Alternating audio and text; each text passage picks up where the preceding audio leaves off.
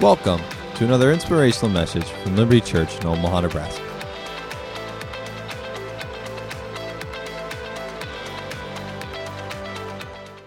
I mean, he was a hot ticket. You know what he did?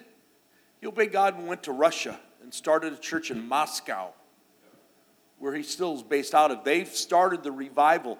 The church, they're not going to put it on C N N. It's not going to say anything about it's out of control in Russia. You might think, might attack the Ukraine. God's doing another way, attacking back. Amen. And it's happening. So you're not going to hear about it, but he, this guy went and did it. And he wrote this out of a word. Uh, says, uh, God never really gets in a hurry because godly character is more important than gifts and talents. One of the reasons why coming on Wednesday night is so important. We're not in a hurry. But you can have a gift or a talent that can take you places. You don't have the character of God and relationship with the Holy Spirit underneath you. So when the gift, let's say you sing and everybody goes, oh, incredible. But without the character, that gift is going to get destroyed somehow, some way, because the enemy's going to put a strategy and a plot to shut your mouth. He does not want you affecting people with the power of the Holy Spirit. Amen? Cool. Well, I'm going to get in the Word here in just a moment. I think, Tony, where are you? You've got something you need to say.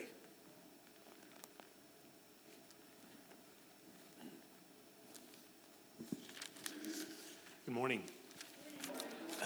Um, I was I was seeing that we all turn uh, watch T V, listen to the radio, and sometimes we hear something that comes on that makes us turn the channel.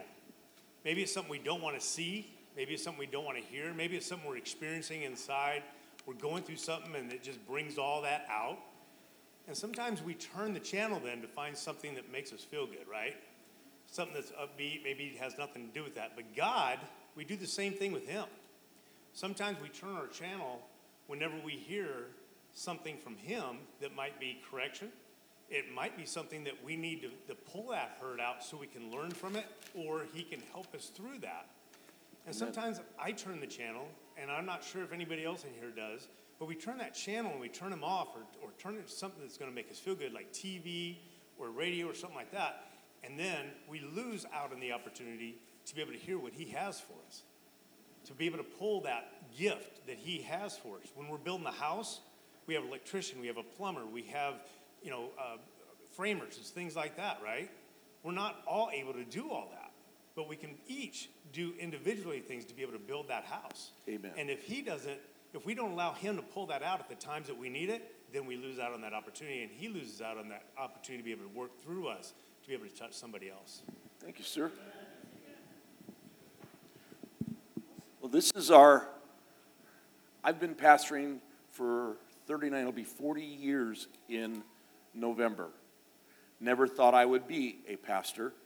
And the first church was Omaha Victory Church, O V C, and we merged with another church, became uh, Victory Outreach. And uh, thirty years ago, Easter, we moved south. We were in a hotel for a Sunday or two, and then we got permission from the Archdiocese to rent the, what we called the dorm building, which was a convent for the nuns who taught at the high school, and we just kept on keeping on and ended up owning everything and the spa and everything else in there, and did so many firsts in the city that no church had ever done. The vision is to love God with everything you've got.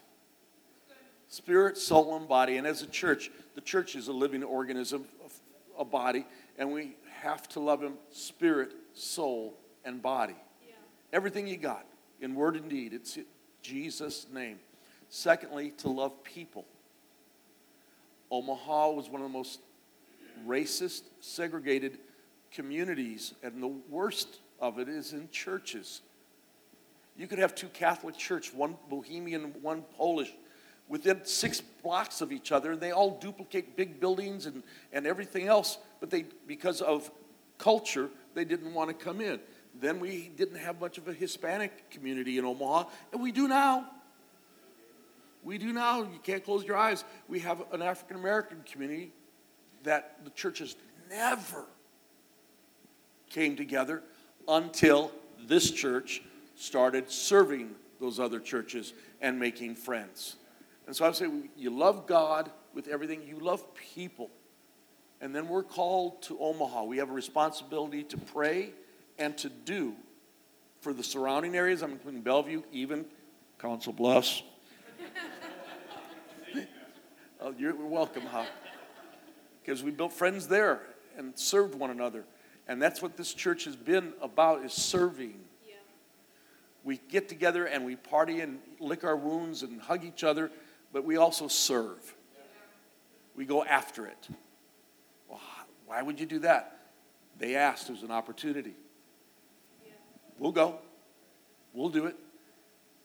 I'm proud, in a Holy Ghost righteous way, of this church and what we've done already and what we're getting ready to do. Yeah.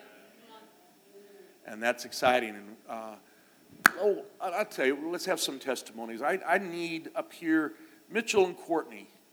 We've asked a couple people just to come up and share for a few minutes about the church and what this has meant to them. And you got a microphone right there. Now, understand, if I do this, it stops. Okay.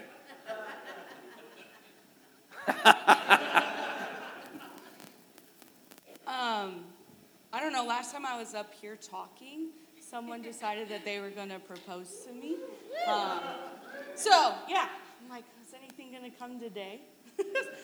um, you missed a chance, buddy. Take her to lunch. Okay.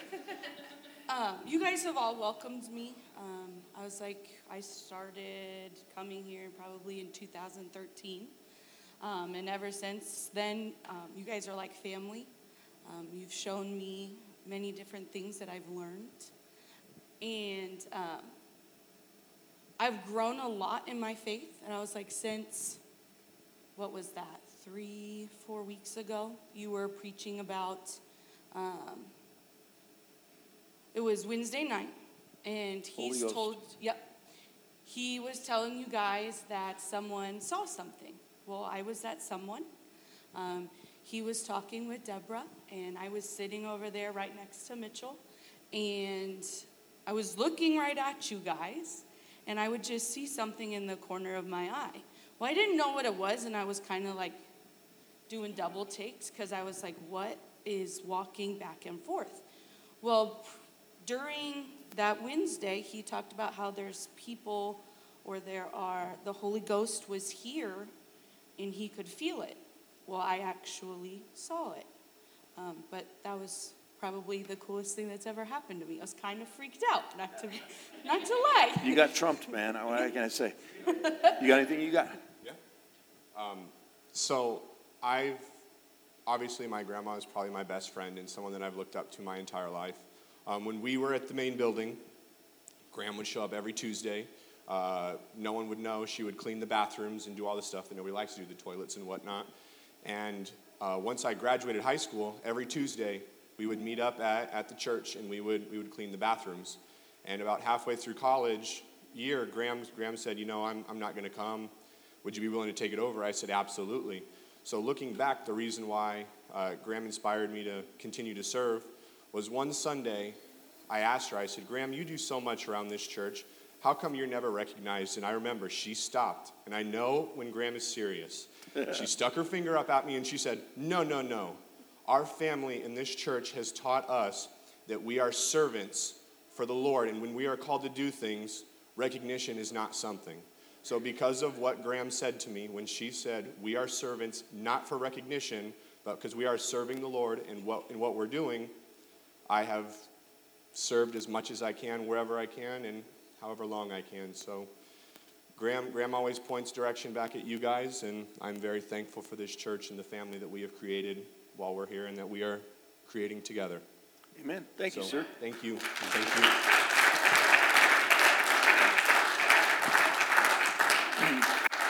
you. You're going to, I've, we've got a couple more testimonies, but you're going to hear the word serve.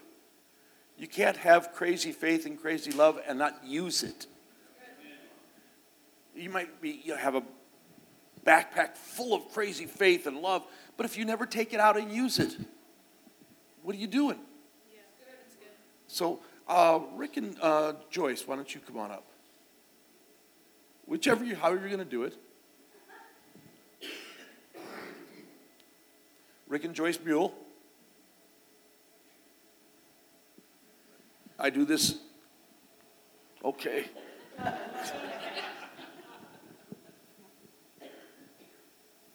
morning.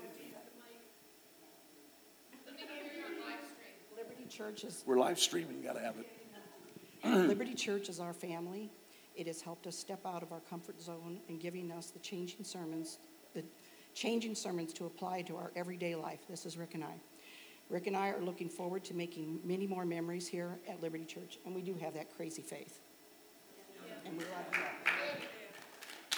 Well, good morning.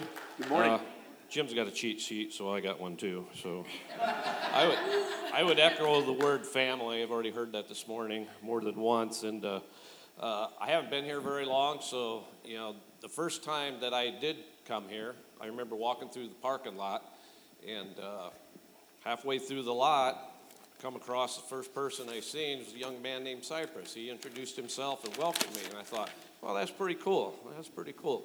But as I went through into the building and came on up this way, the welcomes just kept coming and coming and coming, and, and it was uh, made me feel uh, uh, real welcome, and uh, made me feel like family just right off the bat from day one. And uh, and knowing what I know now about this church family, uh, you know, if, if we have needs or need help, anything comes up, I know that there's going to be people in this church family that are going to be there for us, and that's a good Amen. Thing to know.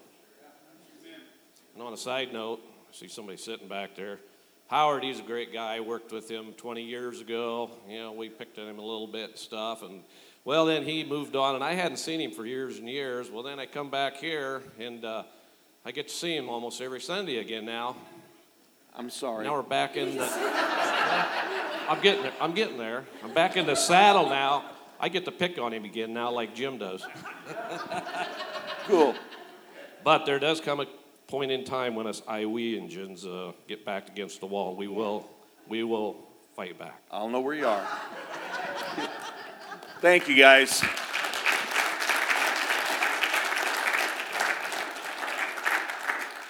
You know, someone visiting us, they might expect the pastor or an usher to be kind and say hi.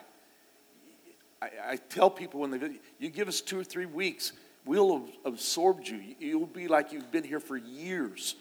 And they say, well, how do I belong? I said, act like it. Yeah. Get in and help serve, get to know people, and act like it. And that's what people have done. Um, this one's special to my heart in so many ways because uh, even yesterday at the shower, she was picking up all the wrapping paper and the presents and taking care of them. I mean, she just did it. And that's like what uh, Mitchell was saying, what Sue Boer sitting right there taught him. It's not for recognition. It's just serving and helping. So, Cassidy, why don't you come up and say a few things? And now I have to really limit you. That's not fair. I was promised ten minutes. By no one in authority. Go ahead. You. Okay, I promised myself ten minutes. Potato, patata. um, honestly, when Pastor Jim and Pastor Deborah and Miss Carol invited me, I, the night they invited me, I wasn't sure if I was going to come. I was telling myself, that sounds pretty cool. You know you should go. But I just didn't know if I was actually going to come. And some circumstances happened, and I just, I knew I needed to come. And I was so afraid to because, I mean, I'm pretty extroverted, as some of you may surprisingly know. But honestly, sometimes when I'm meeting a bunch of new people for the first time, and when I don't know any of them, for me it can feel a little overwhelming. And but you know, I'm just like, you know, you go, because you know three people here already that are coming, um, and you three were actually were not here that day.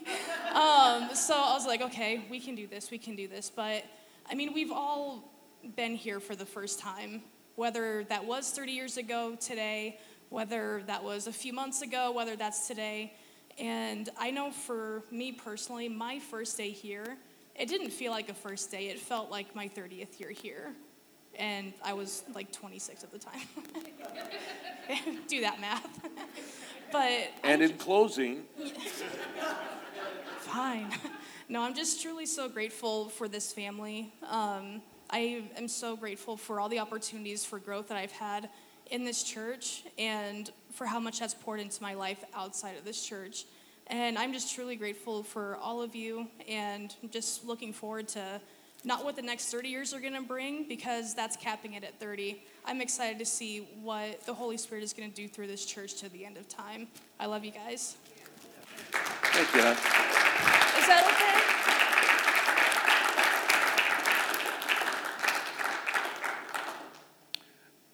I am not the singer. Certainly you don't want me playing Mark's guitar. I can't, I don't keep time very well. Like one, two, three, four, I, it just doesn't. So I, that wouldn't be where I'd fit. Where do I fit? How do I? Just help. Volunteer. Yeah. Just do something. Whatever we do, we're going to do for the, the police and fire. That is an honor point for this church. We've done it since uh, nine eleven. And we honor them who serve us and are away from their families on holidays. And we just say thank you to them. The time, time again, when they to thank you so much. It just means a lot. We were in Yonkers when Yonkers was at Westroads and ended up talking, oh, yeah, we know all about your church. You're the ones that bring the food. We love it. So we usually bring too much so that they call other stations to come and get a doggy bag so nothing goes wasted. Particularly the police, they'll bring guys from the north side of town at the station house and come over and get some food, because we always promise what we do, but we always promise this, but we bring this. Yeah. So they're refreshed. And uh, this last couple that's going to speak uh, are been an incredible part of this church for decades. And uh, you wouldn't know, because she's I'm a Clown, that her husband did stand-up comedy one time with, uh, we had a talent night, and he did stand-up. He was hilarious. The whole side of him you never saw before. Now I know where she gets her material. But can I have, can I have you two guys come on up? The Lowrys are in the house. Oh, one of the finest men I've had the privilege to pastor. Really solid, good people. Nice shorts, though.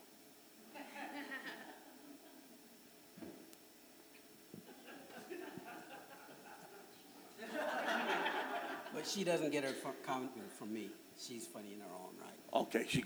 Okay. I'm going to take you back about ten years, April thirtieth, twenty twelve, our anniversary. We were going to go out for an anniversary luncheon, but I had a doctor's consultation before that. And I heard those three words nobody wants to hear: you have cancer. And at first, I was stunned, because I knew it was a possibility, but I blew that off. I don't have cancer. And after that, I was mad. I was mad at my doctor. I was mad at my uh, urologist for telling me that. I was mad at myself for ignoring the symptoms, which I thought was just a sign of getting older. But uh, but I was never a woe is me, down in the dumps or anything like that. We were going to go on and live our lives. So we left this appointment. We went directly to the church. Pastor Mike, Pastor Deborah prayed for us. We went on and had lunch. I forget where we went. She said it was Applebee's. Yeah, because they dropped my plate. But anyway, later I found it was uh, stage four, which is the last stage, and they said it was aggressive.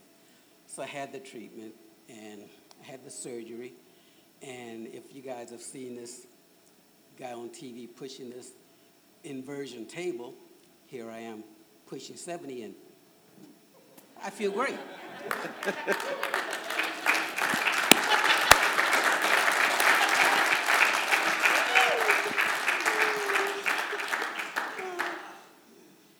Life is never boring with us, let me tell you. Okay. Oh, I'm sorry, we're out of time. Okay.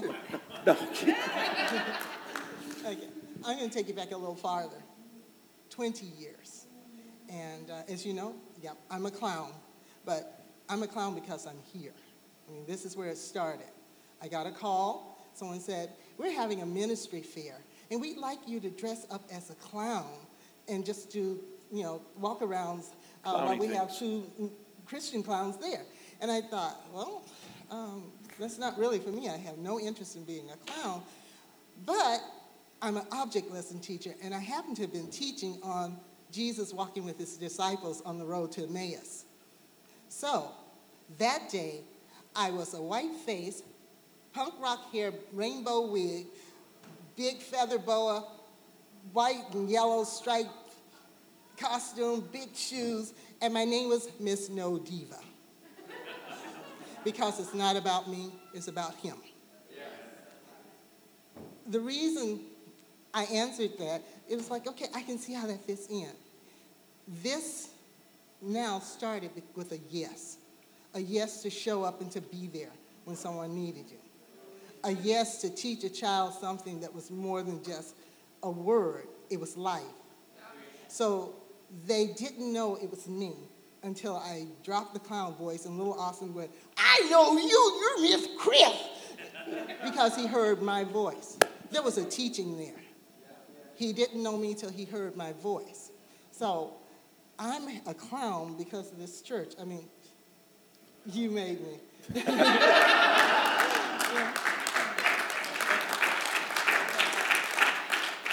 But God had a plan. Oh, amen.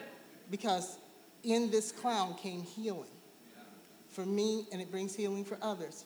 So I can lift people up out of depressions and sadness and take them away from the momentary stress and give them a little joy. But it started with a yes. A yes when someone asked you to serve. So when someone says something and maybe it's out of your comfort zone, say yes, because God's got something for you. Amen. That's so good. Thank you. Thank you, guys. I would love to. She walks into a room with three, four hundred kids. I saw it in Ralston, and she has an angle into them that is just incredible. But they're a team. They're a team when they do this. And all she did is say yes. Today's message, I hadn't planned it until uh, about a week ago when the Lord really just dropped this into my heart, is that we're going to talk about being a servant. We're going to take communion about three quarters into the message, and uh, the, you'll see the purpose and stuff. Get ready, prepare your heart. In communion is healing. If you need healing in your body today, it is a wonderful time to receive it. Amen? Romans one one, this is Paul writing. You probably already know this, but it, he starts his in here. He goes, Paul, a servant of Jesus Christ, called to an apostle, separated under the gospel of God. Called to be apostle, separated under the gospel. His assignment, he said, I'm a servant. And he then laid out, this is my assignment. I believe with all my heart that if I'm asked to do something, someone in spiritual authority, I just say yes. They're not asking me to sin. I'll say yes. And say, okay, Lord, then you give me the grace to do it. If you want, you're going to have to give me the grace if it's outside my comfort zone. Yeah. So Paul says, I'm a servant. Uh, go read a couple more of those. Epaphras, E P A P H R A S, just a home church man. They had churches in their home or out in the area. His church, he goes, I'm a servant. Peter, Second Peter chapter one starts with, I, Peter, a servant of Jesus Christ. No, he's the apostle. He walked on water. He said, I'm a servant. Yeah. I'm a servant. I'm a servant. I'll take the trash out, clean it. I have countless times. And many of you, have, if it needs to be done, it gets done. Simple. We had a wonderful sh- baby shower f- for uh, the Felders the other day. I loved that. I had such a ball. Yesterday for Mercedes took me back to that, of how much fun it was. And, uh, you know, I at that time I'm in the chair, but uh, the wheelchair guy talked to everybody, went up and down the hallways there, and made sure everyone, including the little, your daughter, her birthday, I made sure I got a hug. We sat next to each other. I talked about her hair. No, we had a ball. But it is serving, caring, and reaching out. It doesn't matter how old or how young, what color your skin is, could care less. I care that you're in the kingdom of God. And wherever, he says, go out in the world where you live, go out in the world and serve. You help somebody, make it nice for them, and put a smile on their face. It's amazing how you can then get an opportunity to share Jesus Christ. Yeah. In the book of Revelation, written by the Apostle John for the end times, it says, the book of Revelation was written, it says, to show his servants his will. Revelation is information to us, and he calls all of us his servants to do. And so if a servant's sitting on their tail not doing nothing, I ask you why. Someone come to me and say, well, I was sick for a month and nobody called, nobody did anything. I said, I'm sorry, but that's your problem. If you weren't missed, it's because you're not making it your place. You, you get out there and make sure everybody misses you. Everyone misses you because you're helping people. Amen? Yeah. In Acts chapter two, about Pentecost and the Holy Spirit coming down, he says he's going to pour out his Spirit on his servants. The reason you're filled with the Holy Ghost is not so you can put on a show and go, ta-da. It is so that you're filled with the Holy Ghost to serve what he wants you to do. Yeah. And that includes the ta-da stuff, but it also, all the setup and tear down and whatever it takes. We do this as a family. Uh, we had rules growing up. There's five kids and later six at our house, and every one of us, and it rotated, had a, a role to get ready for dinner at six fifteen or to clean up after dinner. Everybody knew their role, but it shifted, so you did everything. So uh, sometimes I want to be up in the booth with Nick Rooney up there. They don't get any attention, but they're so vital to what they do. Yeah. They really are. I can't play or sing, but I am so thankful that he's given us servants with gifts who can. Our praise and worship team is great. Yes. Okay? And now we're streaming on Wednesday night. I've gotten calls from pastors other parts of the country who watch me do a Bible study on Wednesday night, and they love it. They're talking one to another. Told Charles Nieman the other day that we're going to celebrate our thirty years. He goes, I want to make a film for you. Next Sunday, we're going to have a little greeting by Charles Nieman. And Charles is one of the three men in my life that in the thirty years have played a significant role. Uh, Paul would say this, you have many teachers, but not many fathers. Buddy Harrison and Alan Vincent poured into me in fathering. Charles was like the older brother I never had. I use a phrase with him, anytime, anywhere. You need me, not a problem, I'll find a way, I'll crawl, it doesn't matter. That's the kind of serving we have perpetuated in this group to care for one another. Yeah. When Mike was operated on, I, that... he wasn't here. I mean, everybody heard what was going on. It leaves a dent in us. We want Rick had cancer, and he got attacked. We were praying, some praying and fasting, just spending time speaking the word of God over you.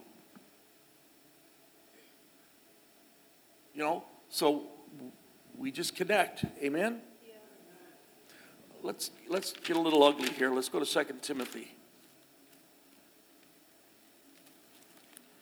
This will be Second Timothy chapter three. And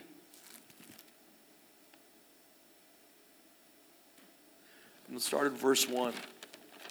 This know also that in the last days perilous times will come. Is there any doubt we're in some kind of last days right now? So you're going to see this culture he's going to identify, and you can see it now. You can see it on T V, reality shows. You can see... I never thought they would put that out there, that, oh, you know. Okay. Uh, For men shall be lovers of their own selves. Hello. They're covetous. They boast. They're proud. They blaspheme. Disobedient to parents. Hello, gang. Oh, gosh. unthankful, unholy. Well, I don't have anything to be thankful for. You're breathing and you have a chance to start over. Yeah, right. Take everything from me. I'll have more stuff in a day.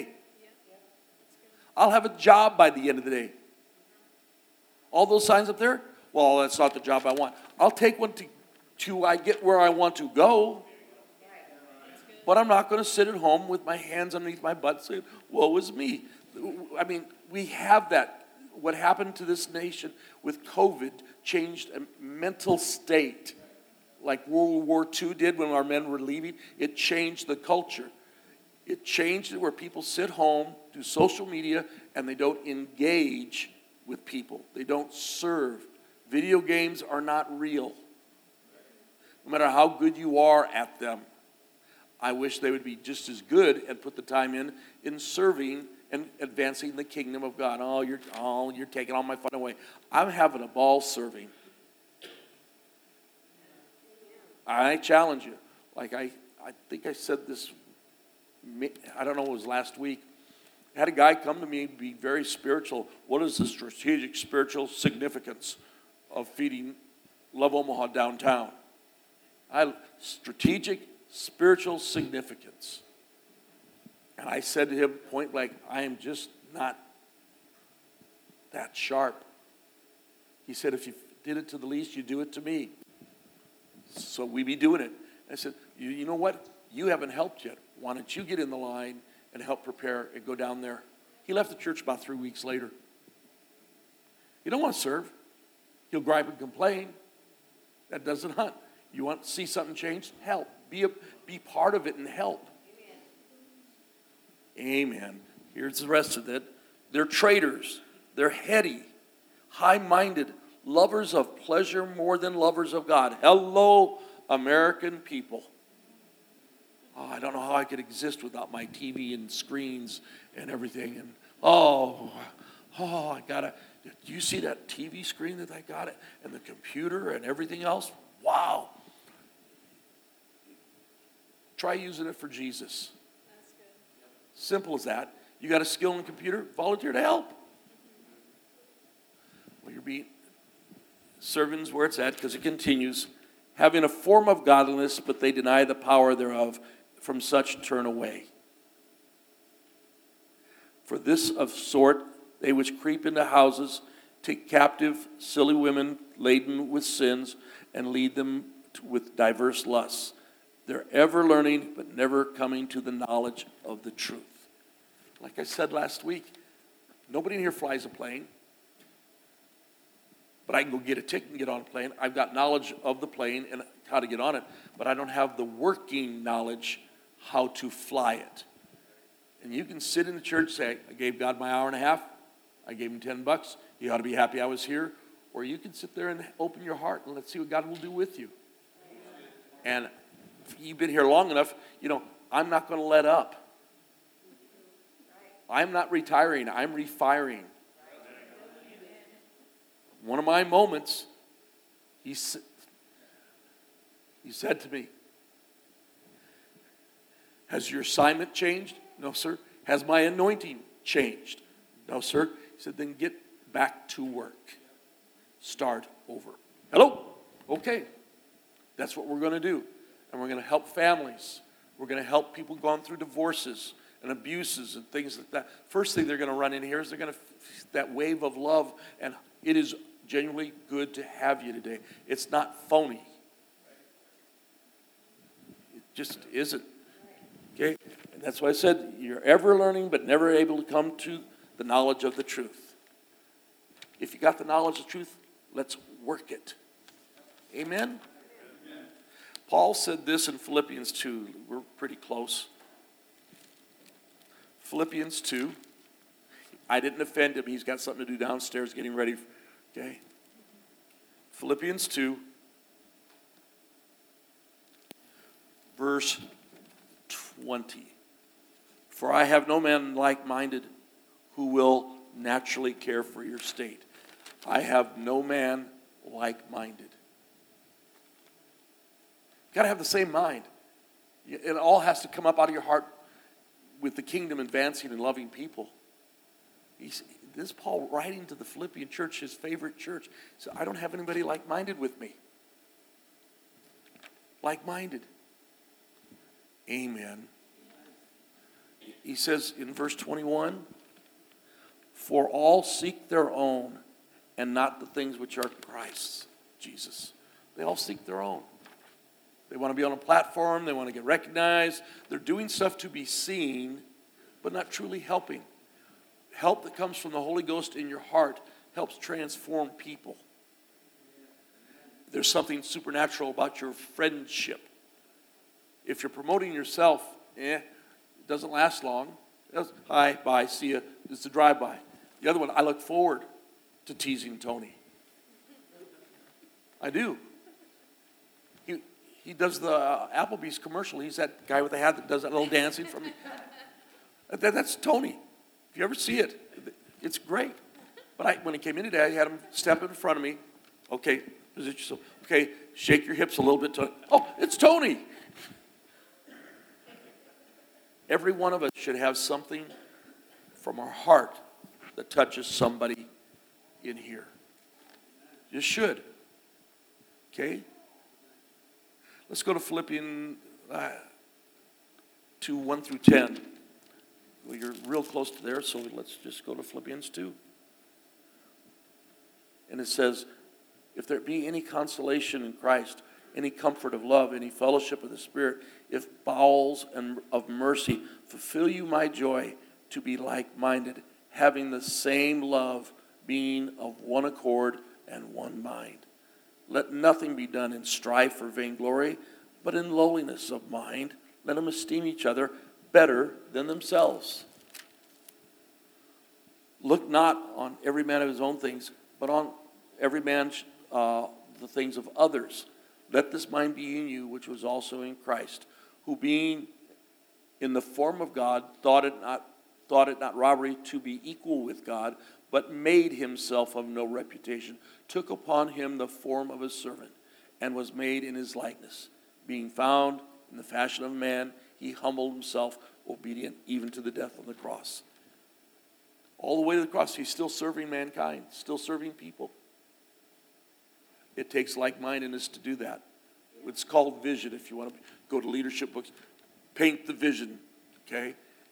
Well, first place you start is the person on the left or right of you, being real with them, believing, praying for them that Jesus is the most important thing and not themselves and their pleasures.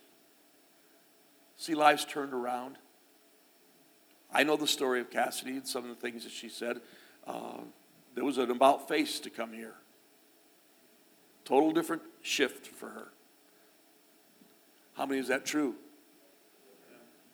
Well, every space in these pews and the balcony is filled with people just like us. It happens because you share the love and you serve and just invite. Now, if you're a salesman in clothes and a salesman anywhere, you go to shop for clothes and, and can I help you?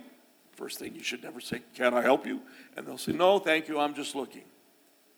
You're not going to sell anything. I'd ask, what are you looking for? What do you, you know, help someone. Ask questions. How can I help? How can you help? Are you? Are we good? In Mark chapter four, verse eight, uh, they're sitting down for dinner. And this woman comes out, and she pours some oil on Jesus and anoints him in his feet. In their terminology, she took a year's salary. That's how much the oil costs. She gave extravagantly to the master. Now, this is a tough saying, and I love this church. You're the most giving church uh, to record. I mean, what, what we've done. But all this said in here was, she did what she could. Yeah. That's exactly what he said. She did what she could. So you're giving is out of a heart of love to what you can do. Yeah. I love my wife. I'd rather, I wear, you know, a, a t-shirt I've had that's fading, my uh, San Antonio Spurs World Champion t-shirt, my yeah. Cornhusker sweatshirt.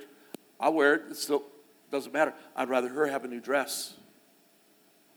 I'd rather her have something. If I can do it, I do it.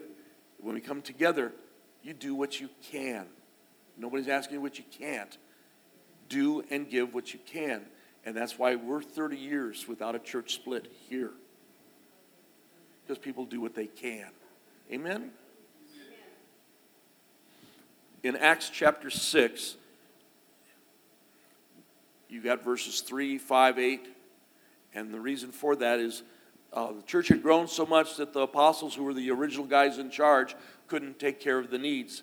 The widows, the children, to take care of them, couldn't do it. So they decided to pick seven guys. Two of them that you read about are Philip and Stephen. They, they not only did their job, but they went out and used their gifts to do a greater job. Stephen, it says you have to be full of faith. Full of faith. They're called deacons, and now the church called.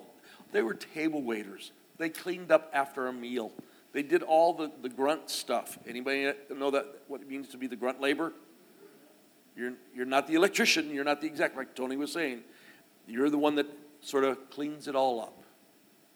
On my one of my siding crews, I would wear the belt from time to time, and I'd work. And I don't do the bending of the metal around the windows. I don't have uh, didn't learn the skill. But you know what? That, that whole job was spotless. All the materials were supposed to be as we continued. I did the grunt work, but I owned the company. That is the work that had to be done. Yeah. Would you help in the nursery? Yep, sure. Sure. W- would you help this? Yep. Would you weed eat? Till this, I'm out there every week. The senior pastor's doing weed eating. Yep, because it has to be done for Sunday morning. Because Jesus is going to be here with his people. Yeah. And I do it for the king. Amen? Amen. Stephen, it says, let's, I'll go to Acts. This is Acts six.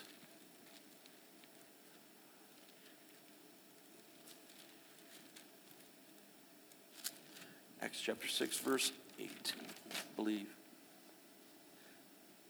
Stephen, full of faith and power, did great wonders and miracles among the people. Whoa! He didn't have a pulpit and a band behind him. He's doing deacon cleanup stuff. And that power did miracles out there. They couldn't stop Jesus. He's not in the synagogue, but he's doing miracles all over the place again. Couldn't stop. Don't let anything stop you. Full of faith, full of the Holy Ghost, help people. I didn't get it done, but Tony sent me the pictures of the ramp for wheelchair handicap stuff that was quality built so that they can be able to ride a horse. This church helped give towards it. Changing lives, every one of you. Every one of you. Um... In Mark chapter ten, verse forty-two to forty-five, there's a little ego blow up. They want to know who's the greatest of all. Who's the greatest? Are you the greatest Christian song singer? Are you the greatest orator and preacher? Who? Well, Jesse Duplantis, he's the funniest. But I put Mark Hankins up there with Jesse anytime. Both of them are hilarious. But that's not my gift. It says here, who's the greatest? Humbled. He's now with the Lord. John. What's John's last name? Caldwell. John Caldwell and Harlan Koski on a great exchange. We had the biggest and the best one we've ever had. I planned it. I delegated things out. It went off like clockwork. People were blessed. And they never saw one minute of it. They were out cleaning the cars because a snowstorm had started to hit. They came in the door, and I wanted to tell them, oh, oh, oh. The only thing they said was, how many got saved? That servant heart humbled me. Not the big show, not the ta-da, and all the presents. How many got saved that day? And people did. But they're out there in the snow and the cold, and that's the thing on their heart. I, I was just humbled. I had a, I went off to the side of the door there and I cried for a while. Because they are serving for the goal that is before us, not for this show. And the show was fine. It was outstanding. But people need to get saved. People need to be touched. It blew me away. We're going to go to John thirteen. And we're going to have communion just in about five minutes. Are you getting anything out of this today?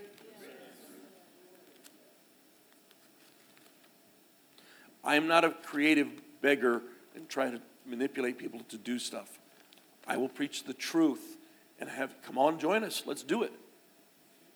Let's do it. I was in the Catholic seminary to be a priest for a year.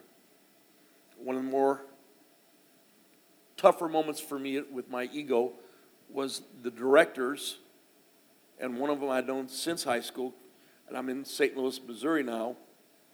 Um, in the seminary up in the hills,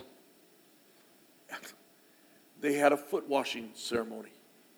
All the newbies had to take their shoes off and their socks. And three of these directors, national directors, took our seminary class, all of us, and went down the line and washed our feet. I never had anybody wash my feet ever.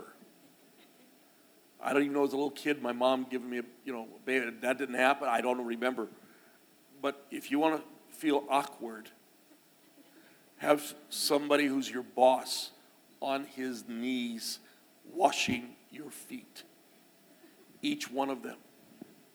Jesus, in the Last Supper, that's what this is in John. John thirteen. Jesus washed their feet. Now we realized in Israel, foot washing was important. When you're going to the temple, you, there's some pools that you bathe. You don't bring the dirt of your day on your feet. They don't have Adidas. They don't have Converse. They got sandals or whatever they're wearing. But it's dirt roads. They're dirty.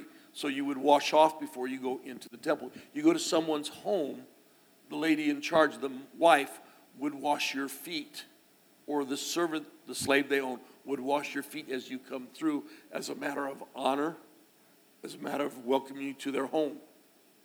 Jesus at the Last Supper has the big room, and he has the twelve disciples, and they're going to have the, the supper there.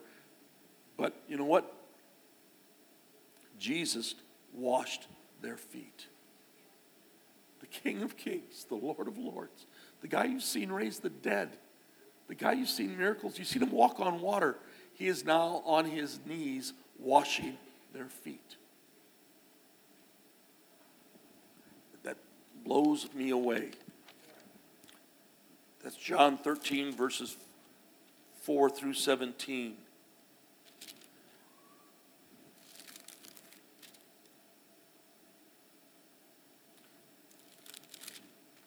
It is amazing what he says to them. He took a towel in verse four. He arose from supper, laid aside his garment, took a towel, and girded himself. He poured water into a basin and began to wash the disciples' feet, to wipe them with the towel. Then cometh to him Simon Peter, the big mouth. He has his, the feet that Jesus is going to wash have been in his mouth so many times. And Peter said to him, Lord, dost thou wash my feet? Jesus answered and said unto him, what I do thou knowest not now, but you will know. And Peter said, thou shalt never wash my feet. He answered, if I wash thee not, then you don't have part with me. And Peter said to him, Lord, not my feet only, but my hands and my head. Wash me all then, because I'm all in on this.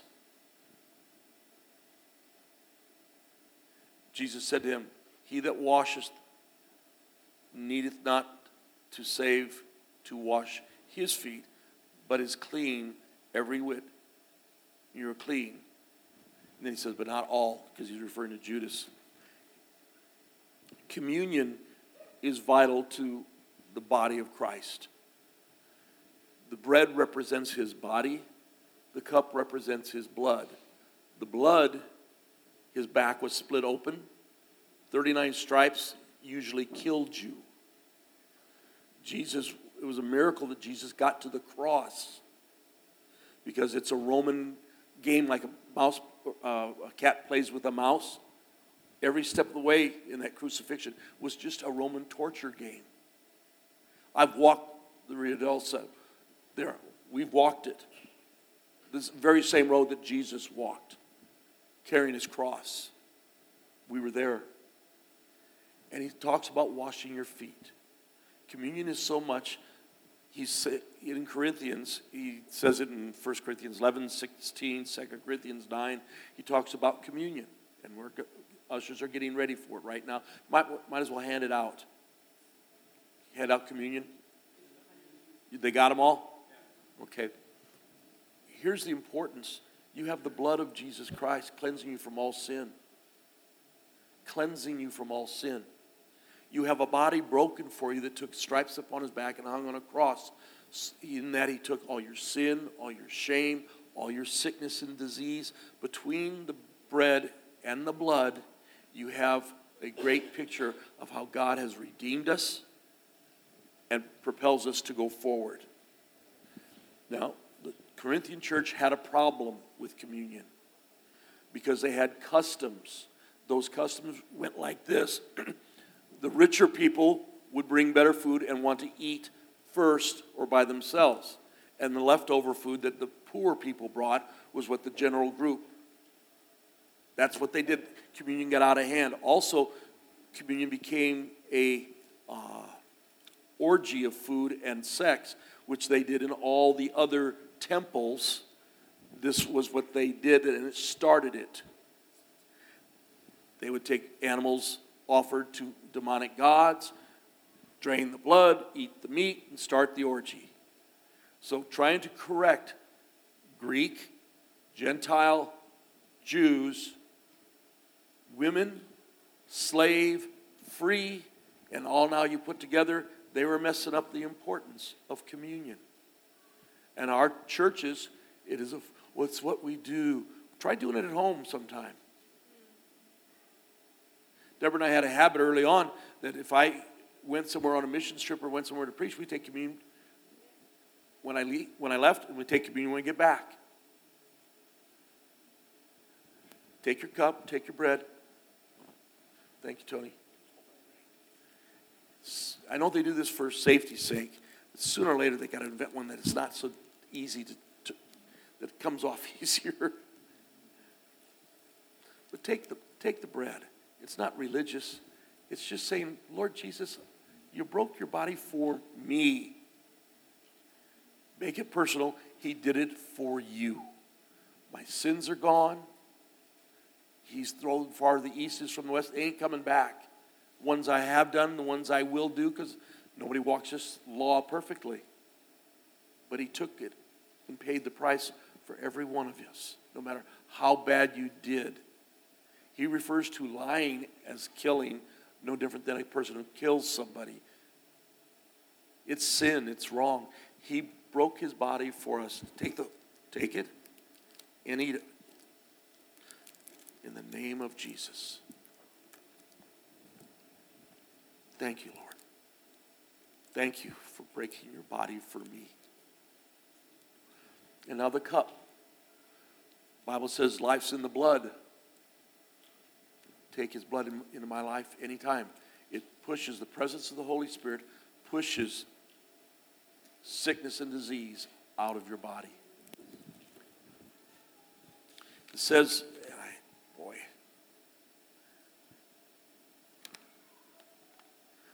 First Corinthians eleven says this. It says a lot about communion. But it says here, there should be no schisms in the body, that the members should have the same care one for another. Ah, and I'm looking for, no, I'm not going to get it. Here's what I'm looking for, and I know it's there. Is it says, because you don't take of the body and blood communion with a proper heart of faith and respect, many are sick and even die. Their healings don't come to their life because of their attitude. He's talking about those kinds of men. Oh, yeah, you can go through the form. Yeah, I did it. But do you really believe that this blood cleanses you from all unrighteousness? That he shed his blood for your healing, Go ahead and take it.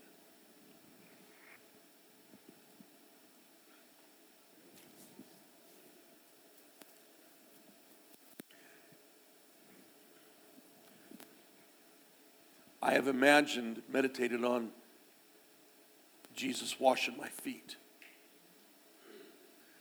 I've been in the Last Supper how many times, listening to the greatest teaching that Jesus did at the Last Supper. Last things he's going to tell the guys before we start the road. Last thing. Sit there and go through a part of it knowing that that person he knew exactly who it was was going to betray him. Knowing that Peter would deny him. There's that big mouth. Oh, I never knew him, and he, and he cusses. But Jesus came back and got Peter back. Jesus, wait till Easter. We're going to have a really good time. But I'm telling you, he's washing your feet today. He's serving you. He gives you the Holy Ghost to lead, guide, and teach so you can do this thing great. And if you need his supernatural power in your life to heal your children, your husband, your wife, somebody in the store, it's there. It's there. You need a miracle. It's coming. It's coming. They were wrong. Rick's still here. And still kicking, buddy. I'm still here. Mike's still here. Might be a little dramatic, but at the same time, that body and blood and serving one another. Well, people are afraid to get involved. I might get your feelings hurt. Yes, I guarantee you, you're going to get your feelings hurt. But if you go out in the world, they don't care. They hurt it all the time. At least here, you get a smile. You get a hug. You learn how to love your spouse. If you're married, God enlarges, enhances your marriage. If you're single, how many friends can you make? Make it a goal. Go get them. Now, yesterday we had a shower for Mercedes and Colin. Got a little grandboy coming. Going to be here in a few short weeks. But you saw two grandmas glowing yesterday, working their tail off. They're in the zone. She was taking pictures nonstop. I must have got like forty attachments sent to my phone to look at pictures. She was working it. She was doing it. And she also helped set up and tear down. My wife helps. I'm just telling you, church. Oh, I'll go to Romans six. Well, let's go to Romans seven. This is verse six out of the Amplified.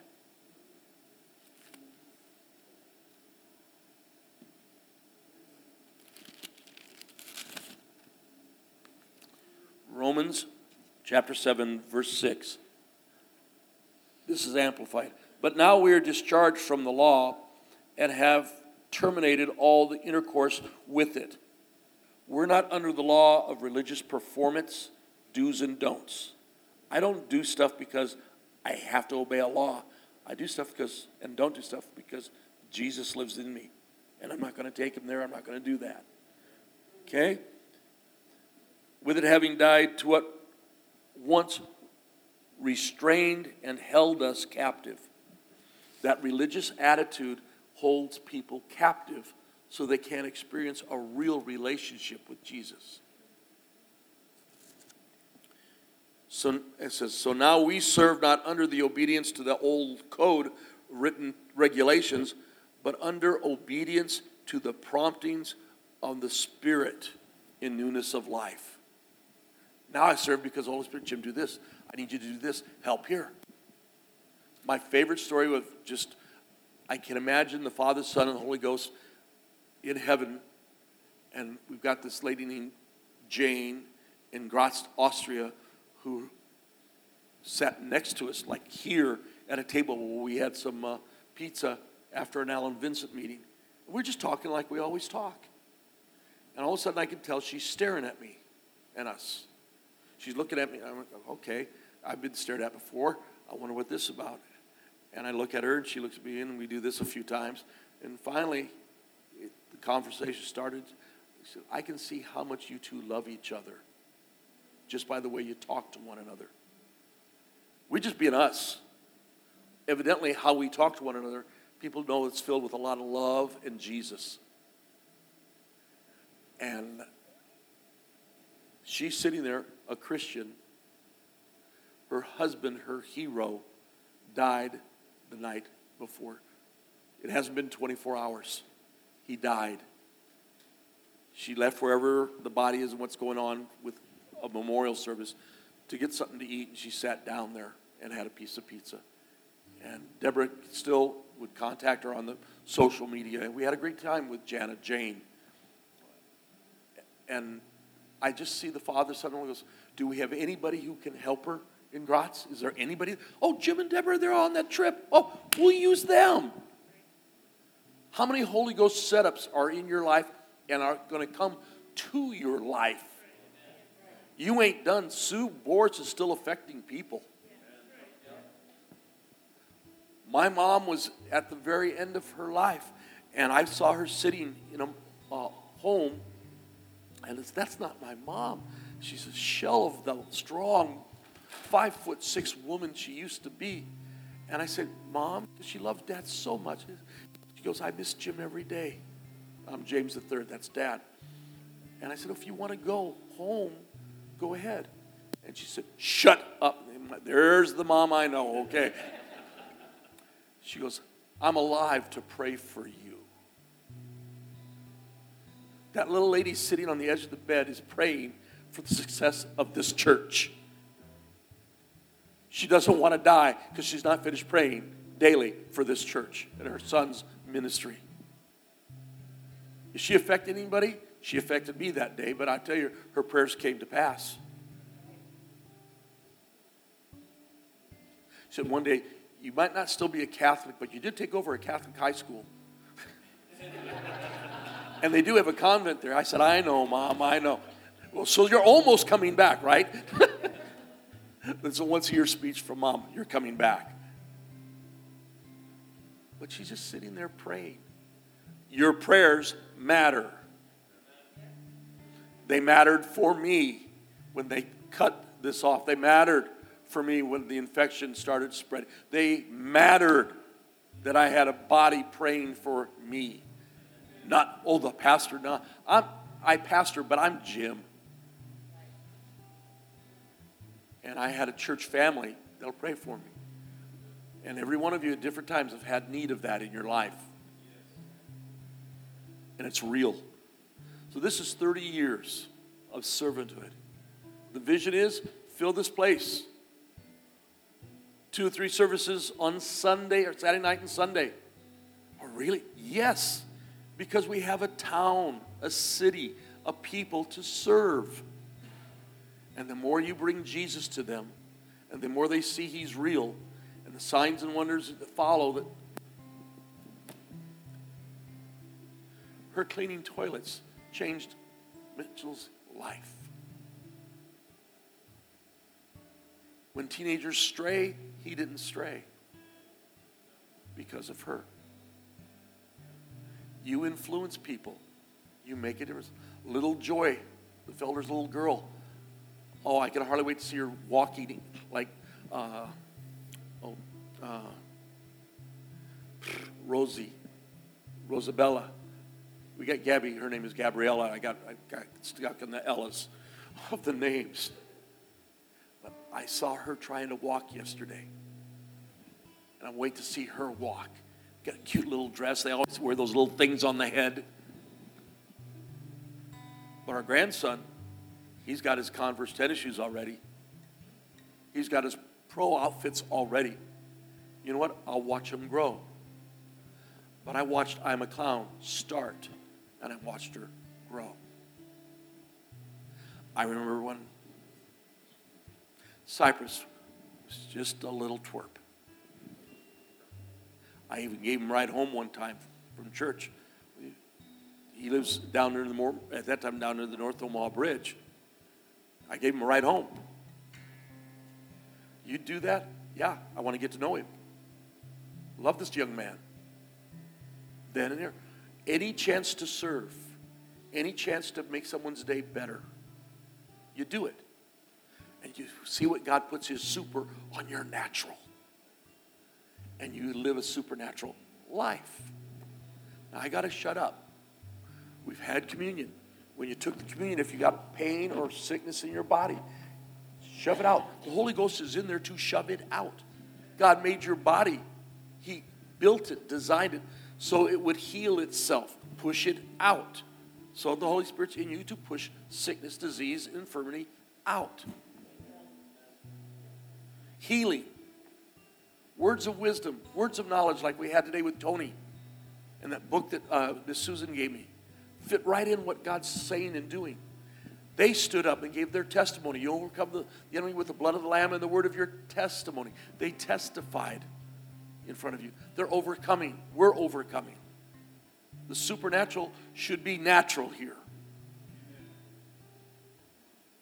People are getting better jobs. Schedules change so they can be at church and be more involved. And I guarantee you they're not going to have any trouble tithing on the increase of their new job. No problem honoring God who gave it to him. Now we have gifts that need to be released in here. In the next months, there's going to be some prophetic things stood up and said. There's going to be some tongues and interpretation by someone you know and you know is not playing a game. Just the gift of God inside them that we're nurturing in faith is going to be released. No problem. If you can go to Mexico on vacation and they switch to Spanish on you and you don't know Spanish, you don't fall apart. So if someone switched to a heavenly language, we're not going to fall apart. But we will interpret and get the understanding of it because it's for our benefit to be edified. But you pray for the sick. Yeah, we watch people get healed. Miss Evelyn, she, she couldn't come. She could barely walk. She's crying as she walks, but she came and she left running up this aisle. Hallelujah. All pain gone. God heals. He delivers. Our part is to make it natural here. It is the environment of faith here when we gather. When two or three gather in his name, he said, I'm there. He'll do signs and wonders. If I'm a deacon, if I'm cleaning toilets and taking out the trash, I can do a miracle right out in the parking lot with somebody. I can make a difference like Cypress did when it came for the... God used him. He still remembers it, buddy. I don't know if anybody even knows I'm even there. He, he knows you because you blessed, you helped, you greeted. If you're in this room today, no matter your background, what you've gone through, if you have never known the moment where you said, Jesus, I give you my life, you cleanse me from my sin, and I'm yours. I'm all in. This would be a real good moment. Everyone's going to close their eyes. We've got a nice guitar playing. It's a wonderful environment. The presence of the Lord has just been strong, particularly the last fifteen minutes. I'm just telling you, if you've never became a person who loves and serves Jesus, today is the day to do it. Today is the day to do it. Right now. And if you've never been filled with the Holy Ghost, said, have you received the Holy Ghost since you believed? Well, this one in the Bible in Acts said, we didn't even know there was a Holy Ghost. Well, they prayed for him. The Holy Ghost filled them and changed their lives. He'll change your life right now. You'll never be the same. You can't be the same. He does supernatural things naturally every day for us. Every day. Every day. I'm just taking my time. This has been thirty years. We're going to do it again next week. I'll, show, I'll hopefully be able to show you the clip from Charles Nieman, who pastors, that's where Pastor Mark, our son, and his wife live, and she grew up there in the church, and our two grandboys. But the church runs forty thousand people in two locations. It's a lot of people. Yep. We, we've partnered with them. You can see the foundation. They got these plaques down there, building the building. There's Jim and Deborah McGaffin, and, and then Liberty Christian, Liberty Christian, Liberty Christian, We're part of that. And he's part of us. There's more Charles Nieman stuff in me that I can never weigh out. But it's been great. But you know what? The smile that Mark McGovern just had on his face caught my attention. The smirky smile that Howard has in the back just caught my attention. Okay? The hand going up so gently and sweet from Barb Davidson. It means something when we take time to appreciate someone. And God, if, if you haven't asked him in, ask him right now in the name. I give you my life. I give you my life right now. And he'll take it. And he'll fill you with the Holy Ghost. If you need healing, he heals. Well, we're going to have a prayer line. We do sometimes, but not every time. There are no instructions in the Bible how to set up prayer lines and how to hold meetings. They don't do that because the law would come down. So it's a little chaotic. My job is to keep the chaos to a low level, but that we be, as a church, edified. No matter the vessel, it could come through one of the Felder boys. A little kid like that? Yep. Jesus allowed the children to come to him. They matter to him.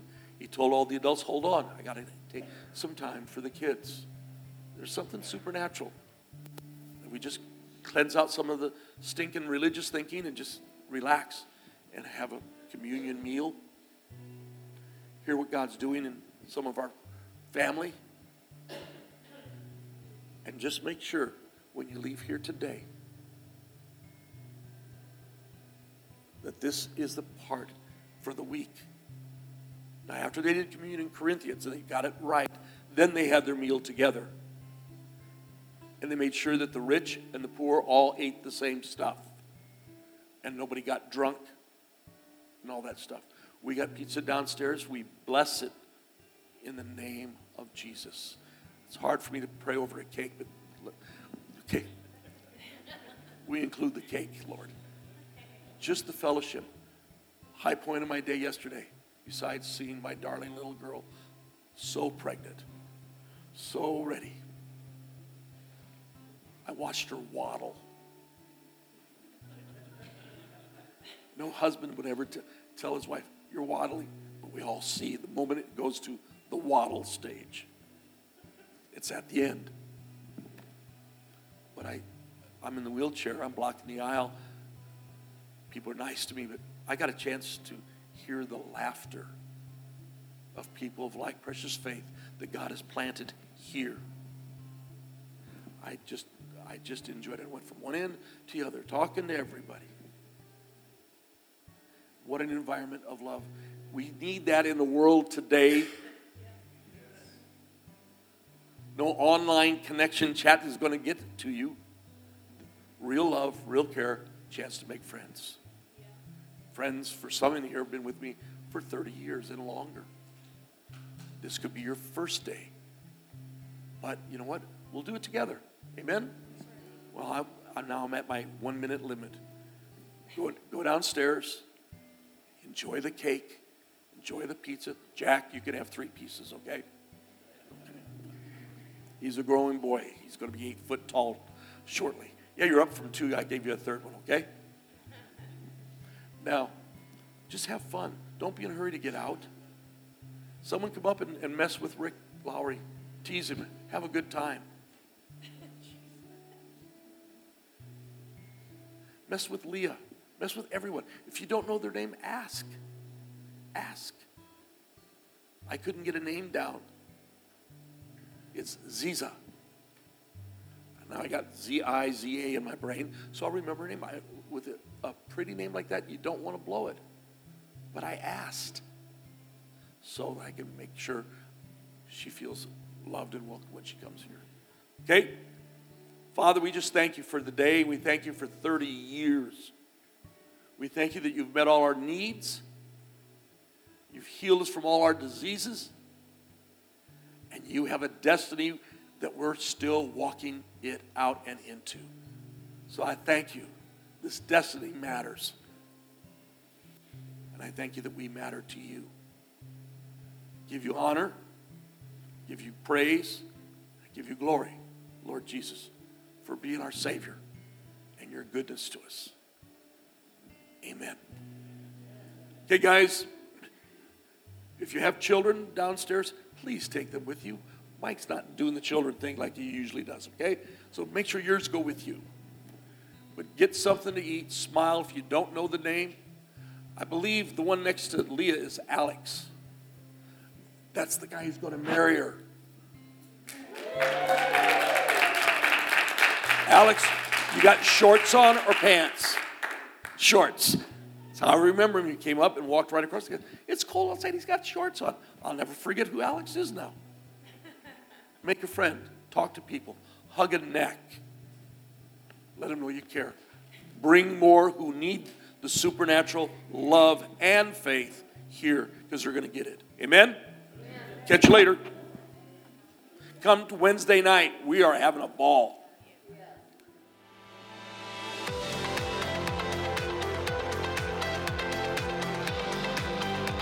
Thanks for joining us. We hope you enjoyed today's message.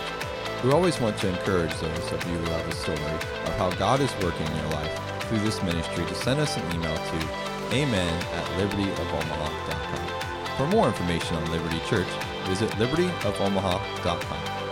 Thanks for joining us and have a credible week.